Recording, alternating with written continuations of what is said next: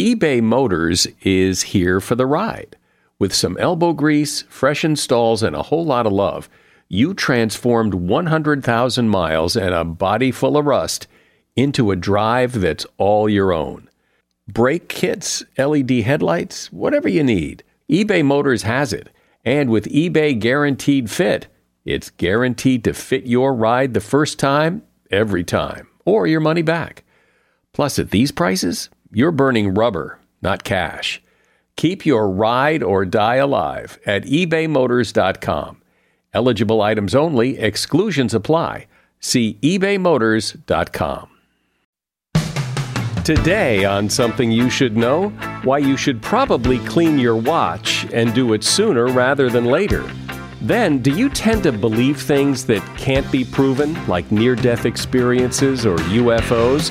Or are you a skeptic like this guy? It's pretty clear that the more intensely you investigate individual UFO sightings or encounters, the more of them you explain. So, the residue of unexplained encounters approaches zero.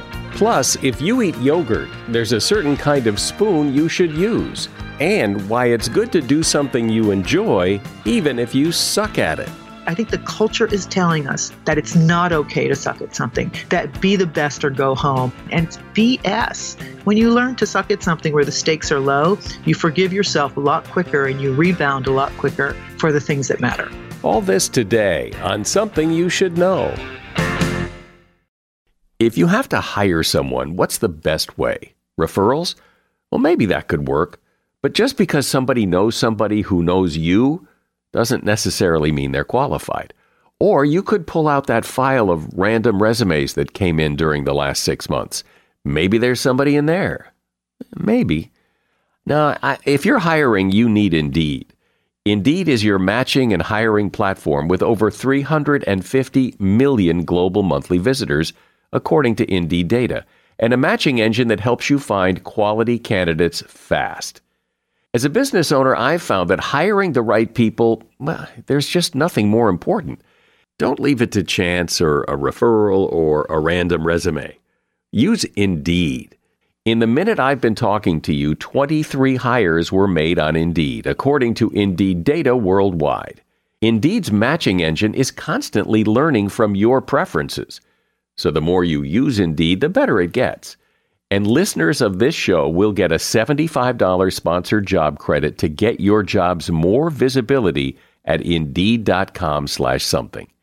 Just go to indeed.com slash something right now and support this show by saying you heard about Indeed on something you should know. Indeed.com slash something.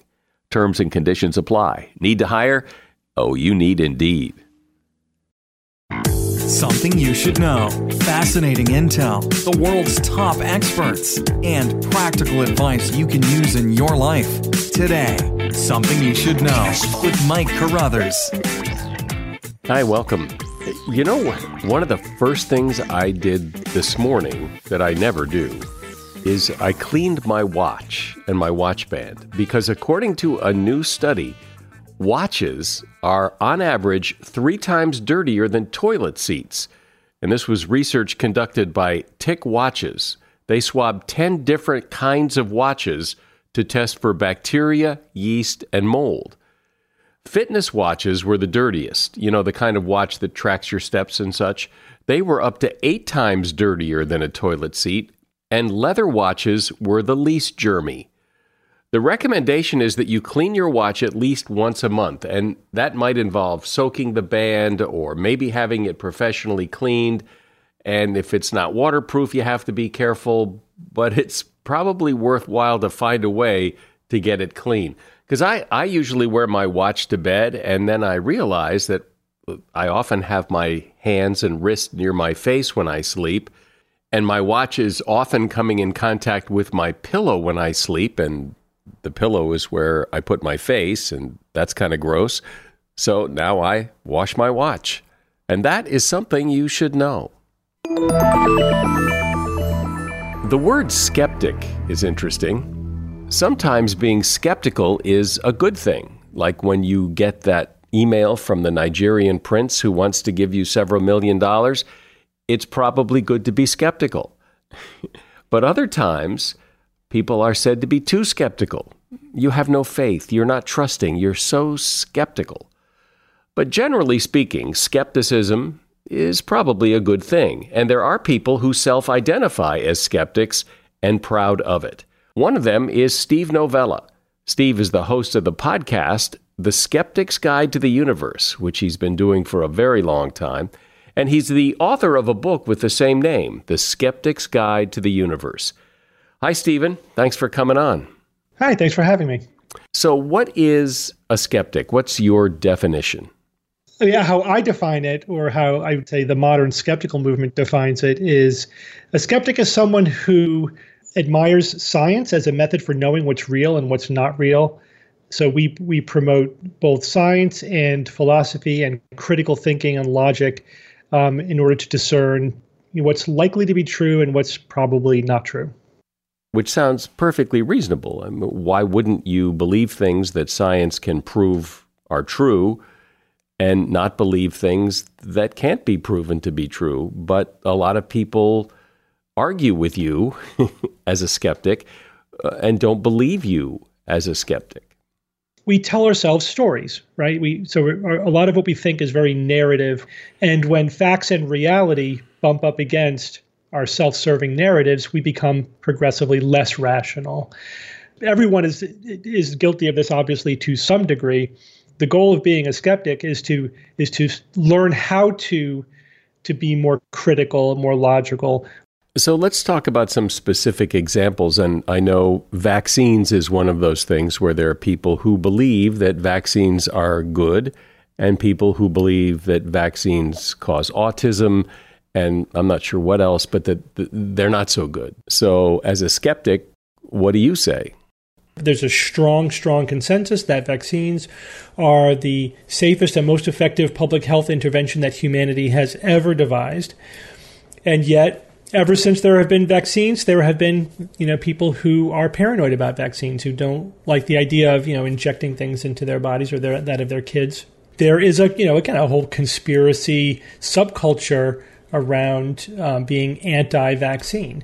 The same is true, and I think probably the other biggest issue in terms of the disconnect between science and public opinion is genetically modified food. In fact, that's the issue where there's the biggest disconnect. Um, the again the scientific community is pretty solid in that there's nothing particularly risky about the techniques that are used for for genetic modification for crops and the ones that are on the market are among the most tested foods that we that we have um, and the we have now 20 years plus of evidence showing that they're perfectly safe a very solid scientific consensus but you know, people um, for ideological reasons or just because uh, it's easy um, to be scared, to you know, to be, to be made afraid because of misinformation. It's a lot hard to harder to reassure people by correcting that misinformation, and so um, you know because there's been essentially a political movement demonizing genetically modified foods. They've put a lot of misinformation out there into the public, and part of what we do as skeptics is try to correct that. Say, well, actually, here's the published studies, here's the facts and evidence. This claim is demonstrably wrong. That claim is demonstrably wrong. You know, so if you want to listen to the evidence, here it is. I think the problem people have with what you just said is it, well, a couple of things. First of all science says a lot of things. Here are the studies. Here's what the science says. And a couple of years later, they go, oh, whoops, science was wrong. Now here's what the new science says. So why should I believe your science now when a couple of years from now there may be something else that comes along and says, well, that was wrong. Now, now believe us. Now believe us. And the other thing is, I think people have people like stories. They like to hear human stories, not just scientific data. And when somebody knows a guy or knows a guy who knew a guy where something happened to him and look what happened and it flies in the face of the science that you're talking about, uh, that, that kind of anecdotal evidence uh, people take to heart. There's many reasons why anecdotes uh, or just stories are inherently unreliable. Uh, we tend to cherry pick them, right? We tend to, interpret and remember the ones that support what we already believe or what we want to believe. They're not systematic. You know, we'll tend to dismiss or ignore or not even notice the negative evidence or the disconfirming evidence. And we can't control for all the possible variables that could be that could be affecting it. Like we don't know if it was a coincidence that whatever it is you're pointing to happened. Um, whereas scientific evidence is controlled and objective and and reproducible, etc. So that's how we know if something is actually true. But psychologically, we're very compelled by stories. We are, you know, a storytelling species, and that's just the way we're, you know, that's human psychology. That's the way we're hardwired. Uh, and so it's very hard to ignore that. If somebody says, "Oh, you know, I I tried that medicine, it made me deathly ill," it's hard to ignore that piece of evidence, even though it's completely anecdotal. It may have been a coincidence, may have had nothing to do with the medication, or maybe it's just a one in a million, you know, side effect. Uh, there's no substitute for objective data, and so again, you have to you know, deliberately step back from even your own experience. You have to recognize that even my own anecdotal experience isn't definitive. It's quirky. It's, uh, you know, it could be a coincidence. It's, it's biased. And so I'm not going to listen to that over scientific evidence. If it contradicts the scientific evidence, then chances are I'm wrong. And it's just hard to say. It goes against all of our evolved psychology. I consider myself a skeptic and and uh, have done quite a bit of reading on uh, on this. And and the sense I get is what what it comes down to is and this is perhaps oversimplifying but if you can't prove it if you can't prove something scientifically then you can't claim it's true. And I, well, you can claim it's true, but it doesn't mean it's true. It's just it's just your story because there's no science behind it. And I think one of the areas where this gets very tricky is religion because you can't prove God scientifically, but people aren't going to go, well, I guess there's no God. Yeah, I mean, this is where we get into epistemology, you know, the, the, branch of philosophy that deals with how we know what we know. And so people have uh, different philosophical approaches to what to believe in. And, and of course, skeptics take that approach. It's like, well, you could really only know something that you, you know, is a question on which you can bring logic and evidence to bear. But then the other side, people say, yeah, but like I know I love my mother and you can't prove that. That's just something that I feel. It's subjective and that's real. My love for my mother is real. It's like, okay, but if, if that's your claim that you have this subjective feeling that you love your mother, then fine. That's I have no problem with that. But don't extrapolate from that to objective empirical knowledge about the world. So that's where people fall down philosophically. Is they use examples dealing with subjective feelings and and then impose that upon objective empirical claims about the world. And when you go to faith, it gets a little bit more complicated because people say, well, I believe in God uh, based upon faith. To which, you know, skeptics will say, good for you. That's fine. I have no problem with what you choose to believe as your personal faith. But don't confuse your personal faith with knowledge, your personal faith. That's where, again, people, they kind of want to have it both ways. When you say, well, you can't prove to me that God exists, they say, I don't have to because I believe him uh, in God on faith, or whatever. I believe in whatever my religious beliefs are on faith. So it insulates it from from evidence or refutation, even logic. They'll they'll play the well, it's a mystery card, right? If there's an internal contradiction, but they st- still want that support, right? They still will say, but there's evidence for God um, there's evidence for it. So they try to have it both ways. And that's where we say, now, wait a minute, you can't have it both ways. Either evidence is relevant or it's not relevant. You have to relegate it to faith, which again, we believe in separation of church and state, personal freedom. You could believe whatever you want to believe. I don't care. But you cannot claim it as objective knowledge because then you're in the realm of science. You either have to be in the arena of science or not. But again, you know, science can't explain doesn't explain everything and doesn't always explain everything correctly the first time. There was a time when science said the world is flat. Science said the earth is the center of the universe. Science was wrong. That's correct. Uh, and that's why we don't say necessarily that things that we can't know about are wrong. We just say they're unknown. Um, or if you make a claim that cannot, where science cannot be brought to bear for whatever reason, you know, there's there's a, a phrase we say that it's not even wrong. You know, it, being wrong is actually you have to be in the arena of science and even even to be wrong. Being wrong in a way is a virtue. It means you you have proposed a falsifiable hypothesis. The fact that it was falsified doesn't make it any less scientific. But if you say something that is squirrely or is sort of insulated from evidence or is not, you know, logically consistent, it may not even have the benefit of being wrong. But in that case, we don't say it's wrong. We say, well, you just propose something that's unknowable. And that's different. It's, again, you could believe whatever you want, but that's outside the realm of science.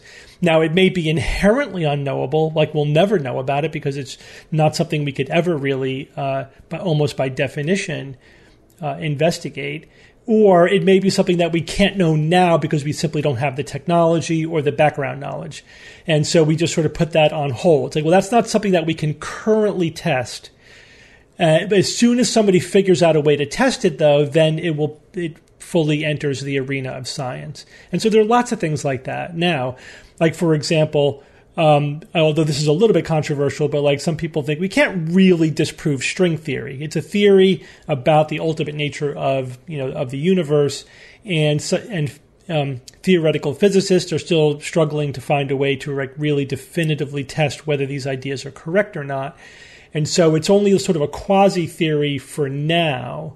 But yeah, we it's one of those philosophical things where you have to be careful not to confuse something which is currently unknown with something that with, with being wrong. Um, and careful scientists will will police their own language when they say they, they won't necessarily like that doesn't exist. They'll say there's no evidence that that exists, or there's no reason to conclude that it exists. Uh, that's that's different than concluding it doesn't exist. We're talking about being skeptical, and who better to talk about skepticism than Steven Novella? He is author of the book The Skeptic's Guide to the Universe. He's also the host of the podcast The Skeptic's Guide to the Universe. A shout out to Claritin for supporting this episode and providing us with samples. You see, for as long as I can remember, I have had to deal with seasonal allergies stuffy nose, watery eyes, the whole deal. And the worst for me is it messes up my sleep. I wake up because I can't breathe right. And during the day, well, you know, if I'm working and I'm all stuffed up, then my voice sounds weird, and this is how I make my living. Luckily, for those of us who live with the symptoms of allergies, we can live Claritin Clear with Claritin D. I use it, and if you struggle with allergies, you should too. Designed for serious allergy sufferers, Claritin D has two powerful ingredients in just one pill that relieve your allergy symptoms and decongest your nose so you can breathe better. I've been using Claritin D for years because, well, it just it takes care of the problem. Ready to live as if you don't have allergies? It's time to live Claritin Clear. Fast and powerful relief is just a quick trip away. Find Claritin D at the pharmacy counter. Ask for Claritin D at your local pharmacy counter. You don't even need a prescription. Go to Claritin.com right now for a discount so you can live Claritin Clear. Use as directed. Are you one of those people who just buys things with whatever credit card you grab out of your wallet? Well, that, that could be a costly move. NerdWallet, you've heard of NerdWallet. NerdWallet lets you compare credit cards side by side to maximize your spending. So, if, for example, you like travel rewards, you can see which credit card gives you better rewards than the credit card you've got now. Think of what you could do with better rewards a free flight, room upgrades, who knows? Compare and find smarter credit cards, savings accounts, and so much more at nerdwallet.com. NerdWallet, finance smarter. Credit is subject to lender approval and terms of each credit card issuer apply. So, Stephen, there are cases, though, of you know, supernatural, unexplainable things where there is some evidence. It may not be scientific evidence, but there seems to be an inclination to believe For example, the near death experience. So many people who have it come back mm-hmm. and report the same thing, and, and they don't know each other, and yet they had the same experience. You have to start to think, well, maybe there's something there because how else do you explain it? Yeah, so that's a complicated question, and you're not really giving an accurate summary of the evidence. So, uh, and this is something that I have read very deeply into and have written about. So, uh, in terms of near death experiences, so first of all, um, people don't really tell the same story. If you look at all surveys of multiple accounts of NDEs, have lots of different versions. It's really not the same story over and over again. And the the most um, important uh, factor in determining the details of the near death experience that people report is their culture. People basically tell a story that's consistent with their cultural and religious beliefs. Uh, so it's not as if you have Buddhists, you know, in one part of the world and Muslims or Christians in another part of the world telling this strangely the same story. That's not what's happening. They are telling stories that are consistent with their belief system. Um, so it's pretty much what you would predict from uh, an experience that is being culturally interpreted. Of course, having said that, it's not as if there isn't something happening. I, I you, there absolutely is something happening. People, these people are having an experience. I don't think every one of them is lying. That's not that's not what uh, what neuroscientists say. The question is, what is the nature of the experience that they're having? Um, and I think the evidence supports, strongly supports, that it's a neurological experience. For example, most of the details that are fairly reproducible, like seeing light and things like that, you can provoke that in people by um, like pilots who are in training and will be put in the centrifuge until they pass out. You know, you put them under G's until they don't get enough blood flow to their brain and they pass out. They report the same thing. They're not dead or even near death, they're just passing out.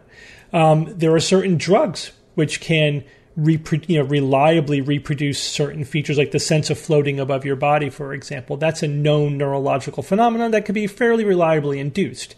So, um, when you look at all the evidence objectively, uh, it's pretty clear that what people are reporting is a neurological phenomenon related to different parts of the brain shutting down under stress. Uh, and that there isn't anything that people report. So then you have to, again, good, a good scientist say, well, how do we distinguish different hypotheses? How do we distinguish a neurological experience from a spiritual experience? Well, is there anything that people report that cannot be explained as a neurological experience? And the, the short answer to that is no. There, there aren't any documented cases where there are features again there's there's anecdotes there's story but not documented not anything that is provable um, where people report things where you cannot explain it as a neurological experience so there's we don't need to hypothesize that this is a spiritual phenomenon in order to explain it and and then Occam's razor cuts in, right? You you you're sort of not justified to introduce a, a new element to explain something if you don't have to. And we don't have to introduce that element. But wait, you, you've said that the near death experience could be a neurological experience and that you can induce these symptoms in people neurologically. Okay, but but that doesn't make it the true answer. It's just an alternative answer. It's another explanation. And just because you put science in front of it doesn't push it the spiritual explanation necessarily out of the way. It doesn't make you more right. It's just another possible explanation. You can invent an infinite number of hypotheses to explain any observation, and they're all equally compatible with the evidence. Uh, but the one that's preferred is the one that introduces the fewest new assumptions, right? Like I like my one of my favorite examples is I could say when you turn on the light switch in your room, that is summoning a light fairy, which then goes to your lamp and then and then lights your lamp. And that I could weave a story around the light fairy that is consistent with all of the observations and all of the evidence in any experiment that you can hope to conduct. Um, but the, the introduction of the light fairy is a completely unnecessary new assumption. And therefore, there's absolutely no reason to to accept that as the preferred theory. The the theory without the light fairy explains everything again without introducing this new supernatural element. So it's exactly the same thing. The idea that you know that that there is a spirit that we have um, our consciousness is something more than the biological functioning of our brain is not necessary to explain near death experiences and therefore it is the introduction of a new unknown assumption, a new element for which there's no explicit reason. Yes, you can make it compatible with all the evidence, but I could make up a hundred other supernatural or spiritual explanations that are also completely compatible with the evidence. I could tell you we're in the matrix and that that's what's happening. Um, and that I, that would be completely consistent with all the evidence. But uh, unless you have some independent reason for the introduction of that new element, it's not scientific to introduce it. And just because it happens to be the the culturally dominant view doesn't make it right or doesn't make it reasonable either. So before we go, we certainly have to introduce the idea of UFOs because this is one of the things that skeptics and uh, non-skeptics argue about all the time because of supposedly Area 51 and people have been abducted and and and it's always interested me that, you know, a UFO is just an unidentified flying object. It just means there's something in the sky that nobody knows what it is. It doesn't necessarily mean there are creatures aboard who are coming to colonize the Earth and take it over. It just means there's something in the sky and nobody knows what it is. Exactly. That's the exact same logical jump that people are making when they claim miracles or even near death experiences. The exact same thing. You, you, see a light in the sky that you don't know what it is. The answer is you don't know what it is. That's as far as you can get. You can start to try to tease apart what it may or may not be. But yeah, the it, leaping to an alien spacecraft is the argument from ignorance. And uh, in the UFOs, because UFO lore now is about 70 years old, um, we have a lot of of data that we could look at, and it's pretty clear that the the more intensely you investigate individual UFO sightings or encounters, the more of them you explain. So the residue of unexplained uh, encounters approaches zero. Well, it's always fun to have these discussions and explore these things, and you you truly are a skeptic. Uh, Steven Novella has been my guest. He's the host of the podcast, The Skeptic's Guide to the Universe, and he is also the author of a book called The Skeptic's Guide to the Universe. There are links to both the podcast and to his book in the show notes for this episode. Thank you, Stephen. It was a lot of fun. Thanks. Seeking the truth never gets old. Introducing June's Journey, the free to play mobile game that will immerse you in a thrilling murder mystery. Join June Parker as she uncovers hidden objects and clues to solve her sister's death in a beautifully illustrated world set in the roaring 20s. With new chapters added every week, the excitement never ends. Download June's Journey now on your Android or iOS device or play on PC through Facebook Games. This podcast is sponsored by Talkspace. May is Mental Health Awareness Month, and Talkspace, the leading virtual therapy provider, is encouraging people to talk it out in therapy. By talking or texting with a supportive licensed therapist at Talkspace, you'll gain insights, discover truths, and experience breakthroughs that will improve how you live and how you feel. With Talkspace, just answer a few questions online, and you'll be matched with a therapist. And because you'll meet your therapist online, you don't have to take time off work or arrange childcare. You'll meet on your schedule whenever you feel most at ease. Plus, Talkspace works with most major insurers, and most insured members only pay a $25 copay or less. No insurance? No problem. If you want to make progress toward a mentally healthier place, Talkspace is here for you. Now get $80 off your first month with promo code SPACE80 when you go to Talkspace.com. Match with a licensed therapist today at Talkspace.com. Save $80 with code SPACE80 at Talkspace.com. Why in the world would you want to do something you suck at? That's what I thought when I saw this book and this topic that we're about to discuss. Because uh, when I think of things that I have tried to do in my life, I'm the kind of person who wants to do something well, or at least good enough, or not at all. But then I thought, well, there are some things I've done that I really wasn't all that great at. I enjoy skiing, although I've never thought of myself as very good at it. And I played the drums in high school, and I was okay, but there were other drummers in other bands who were a lot better than I was, but I still enjoyed it. I didn't start out not wanting to be great at it, but I was okay at not being great at it. So maybe there is something to this idea of doing something you suck at. Meet Karen Rinaldi. She's a writer and publisher who works for HarperCollins, and she's author of a book called It's Great to Suck at Something. Hi, Karen. Thank you for having me on, Mike. So, this is interesting because I think most people believe, you know, if you're going to do something, you want to be good at it. I don't deliberately start doing something hoping I suck at it. So, explain what you mean by it's great to suck at something. What I mean by it is that so much of what we do in our daily lives is driven by the goal, the reward, the success, the you know promotion if it's at work or the you know winning you know winning all the time. And i feel like our goal driven lives kind of lead us striving and we're exhausted by it. And what i found in my own crazy practice of surfing and i'm very bad at it. I've been doing it for 18 years and i'm i'm, I'm just not good. I can surf. I got better absolutely. But what i found is that i was experiencing this kind of incredible freedom in the fact that I didn't have to do it well, that nobody was paying me for it. If I made a wave, it was awesome, but it wasn't transactional. And I started to think about that, you know, how I loved doing the thing I loved doing the worst and I was least talented in was the thing that brought me the most joy. And I, I thought about this for like 10 years. it was a long, it was kind of a long slog through trying to understand it. And I realized that in the action of doing something that you're not good at, it's always new. You have to forgive yourself and and get rid of the self critic, uh, that loud noise in your head. That there's a certain freedom in not having to succeed.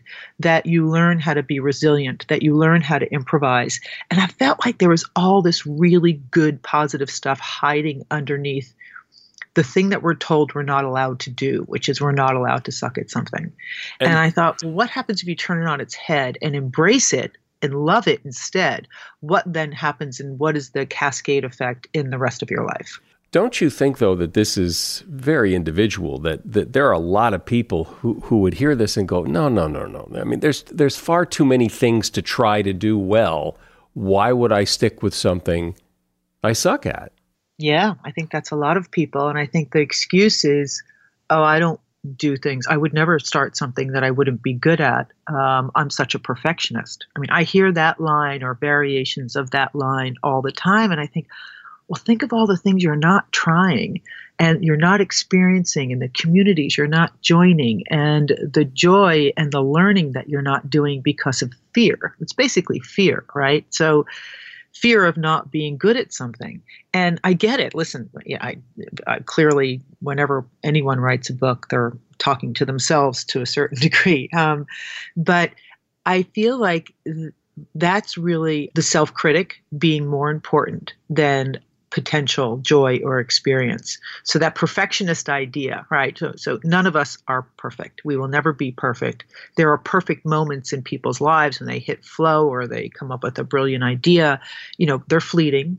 Um, but for the most part, I know maybe not in your life, but I know in my life there is nothing I do with perfection. And when you let go of that and you go, okay, so what comes next after that? If I'm not going to be perfect, it's like, well, I might as well try. And then you don't know. You don't know if there's an unhidden talent that you haven't tapped. You don't know if there's a community that you um, will find incredible joy and love and, and connection with, you know, by entering it. There's so much you don't experience. So, yes, I do think our instinct, I think the culture is telling us at every moment that it's not okay to suck at something, that be the best or go home. It's all or nothing. I mean, you can just like tagline after tagline, and it's BS. It really is. Most of us are, you know, flailing about in even in the things we're good at, right? So even in the things you're good at. You're going to kind of mess up. When you learn to suck at something where the stakes are low, you forgive yourself a lot quicker and you rebound a lot quicker in the for the things that matter. I want to go back to something you said a moment ago and have you explain it a little more because you said that fear keeps us from doing things, but it seems like there are a lot of things I don't do not because I'm afraid of them. I, I, I either have no interest in them or I don't have time for them, but, but not because I'm afraid of them. Well, then if it's something you're not interested in, then that's a non-starter. I, you know, the the people ask me, well, what do you mean? How do you find this? And I think, well, if you can fantasize about mm, something you've always wanted to do, let's just take, you know, and, people will say, oh, it, uh, singing, singing in public, um, dance. A lot of people are terrified to dance, but they want to dance but they're afraid to dance because they're afraid they're going to look foolish. Um, oh, I've always wanted to play guitar. Oh, I've always wanted to play tennis, but X, Y, or Z. Oh, I've always wanted to surf, but it looks scary. It looks hard. I'll never get good at it.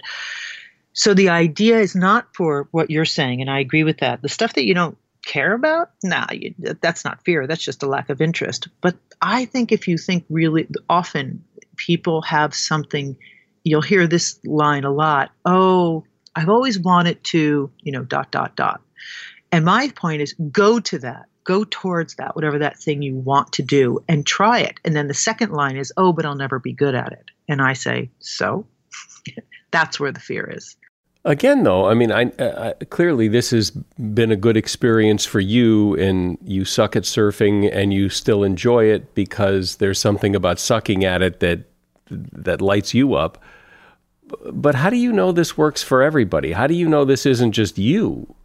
Because whenever I would, this resistance that you're talking about is something that I met up whenever I talked to somebody about this and they say, Hey, what do you suck at?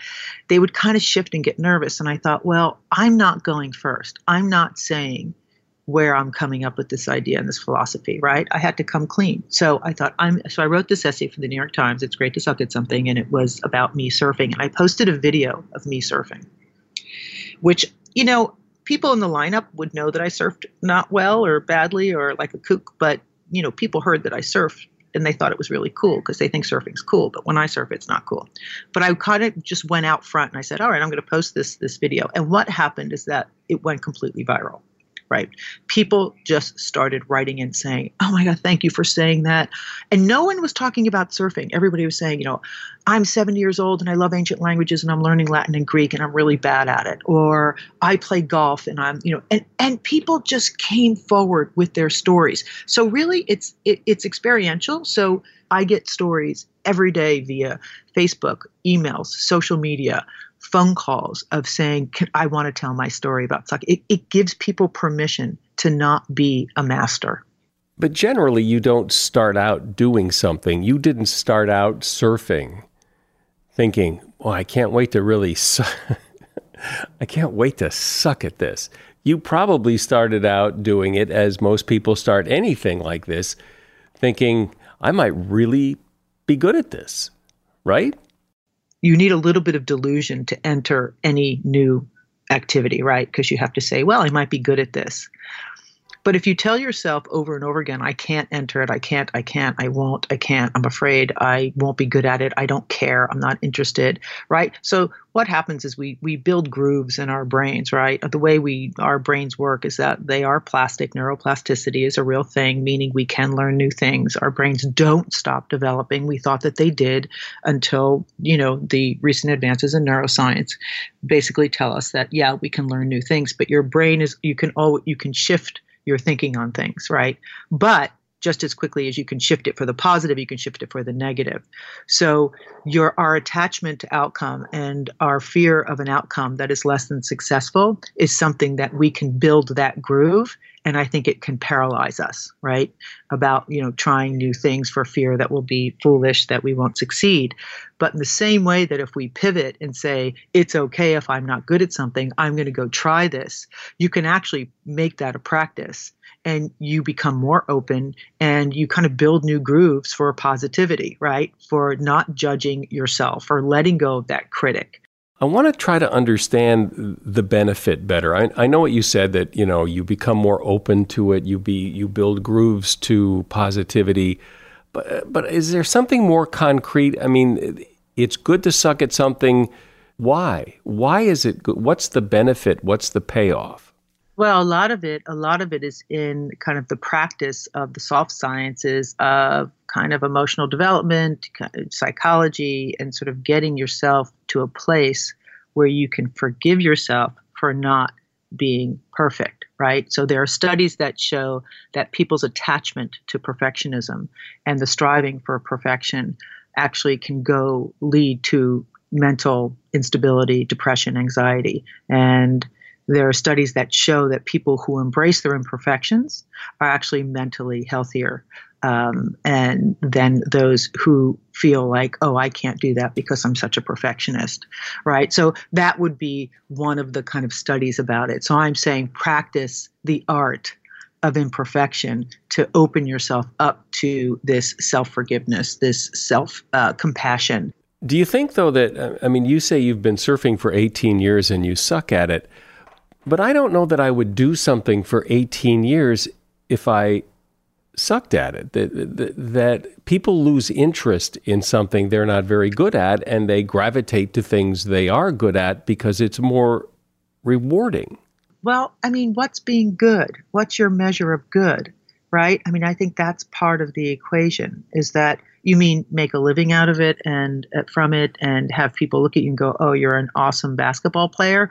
Or is it just making a basket every once in a while? Listen, you play basketball, you are going to make a shot right if you play guitar and you you you and a lot playing guitar seems to be there are a couple of things that people talk about that they suck at and they come out about it it's playing guitar running golf um, for, you know, these are things that people, a lot of people do, and they admit to. You don't have to be a rock and roll star to be able to pick up a guitar, play, and sing. I mean, how good do you have to be, right? And the idea is that you you tell yourself that you have this fantasy right? The, the disconnect happens in this fantasy that I'm going to be a rock and roll star as opposed to the reality based, how lovely to pick up a guitar and sing to my, you know, child or my loved one or alone in a room, whether my voice is good or not. But there's beauty in that imperfection, right? There's beauty in that effort. And I, I, again, am I can I prove that? No, but there have been thousands and thousands of years of, of of thinking on this that says that there is beauty in that effort and there is beauty in that imperfection. So getting good at it is really maybe where the where where the it's falling apart for you in a sense that what is good I surf and I don't surf well, but do I catch and ride ride waves? Do I ride the face of a wave and catch sections and kick out and paddle out for another one? Yes. Do I mostly miss them and get hammered and everything else? Yes, I do. So when people say yes, but you do surf, I go yes, I do surf, but I'm really not. I, the, the hours for the waves that I catch a lot of people look at that and say, why do you do it? And I say, because the process of doing it, of being out there and trying, there's so much else that I get from being in the ocean and being with my friends and being in the lineup and being active and trying and being humbled by the fact of it how hard it is. Because things are hard right? Things are really hard. Making that shot from you know i don't know across the court is really hard to do but when you do it it feels really good. So you will get better and this is definitely the tension that people go to. It's like, will I get better? And I'm like, yes, you'll get better, but you have to stick with it. Will you be a professional? Maybe not. Maybe you don't know. Maybe there's something you're afraid to try that you might be, you know, naturally a genius at. Who knows? Well, all of this is really relative. How good is good? How sucky is suck? I mean, you say you suck at surfing, but if you and I went surfing together, by comparison, you're a champion, and I would really suck. So it isn't, but it isn't so much about how good or how sucky you are. It's just being okay with wherever you are. I'm saying for where the stakes are low, it's good practice for really appreciating how hard things are, the effort that you make, the little increments of getting better. You know, there's all these studies about, you know, micro changes and how micro changes are actually the way to get to a big change, right? You have to do something over and over and over again and practice and fail so that you can go forward.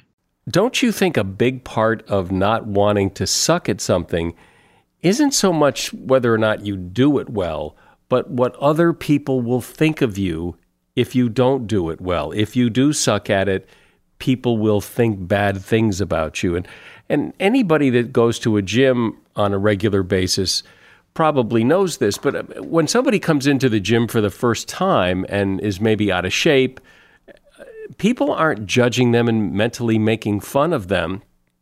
If if they think anything at all, they're thinking good for you for coming in, uh, but more likely they're thinking, uh, I wonder what people think about me. So I think that's such a false barrier, worrying about what other people will think, because who cares what they think? And chances are they're not thinking anything. It was a great story that someone told me about being on a softball team. Eight years it took her, eight years to catch a fly ball. And she was healing herself from a difficult divorce and, and a difficult situation. And she joined this team and she was embraced. And she said when she finally caught a fly ball after eight years, both teams cheered. you know what I mean? Even the team, you know, the out that she caused, they both cheered. And I thought that is the beauty of sucking at something and being allowed to do that by the people around you and forgiving yourself for doing it. There's a lot of beauty hiding underneath all of it. So go forth and suck at something. Karen Rinaldi has been my guest. She is a writer and publisher and author of a book called It's Great to Suck at Something and you'll find a link to that book in the show notes. Thanks, Karen. Okay, okay, enjoy. Go suck at something. This is really interesting. If you'd like your yogurt to taste even more creamy and delicious, eat it with a plastic spoon. A study experimented with the weight and shape of utensils and found that they can really influence the feel and taste of certain foods. Where yogurt was concerned, it seemed creamier, sweeter, and more dense when enjoyed from a lightweight plastic spoon. If you're eating cheese, you might want to try it from a knife. Cheese tasters rated samples as more aged, saltier, and more satisfying when they ate the cheese off a knife than when they ate it from a fork, a spoon, or a toothpick. And that is something you should know. I'm sure there's someone you know that would appreciate this podcast, so please take a moment and share it. I'm Mike Carruthers. Thanks for listening today to Something You Should Know. The BiggerPockets portfolio of podcasts are worthy of your investment. We're having a real conversation as real real estate investors. New episodes available every day. It's important to buy where it makes money and not necessarily where you want to travel to. BiggerPockets, On the Market, Rookie Real Estate, or Money Podcast. The purpose of flipping is to create more cash so then you can reinvest into other types of properties. The BiggerPockets Podcast on YouTube or wherever you listen.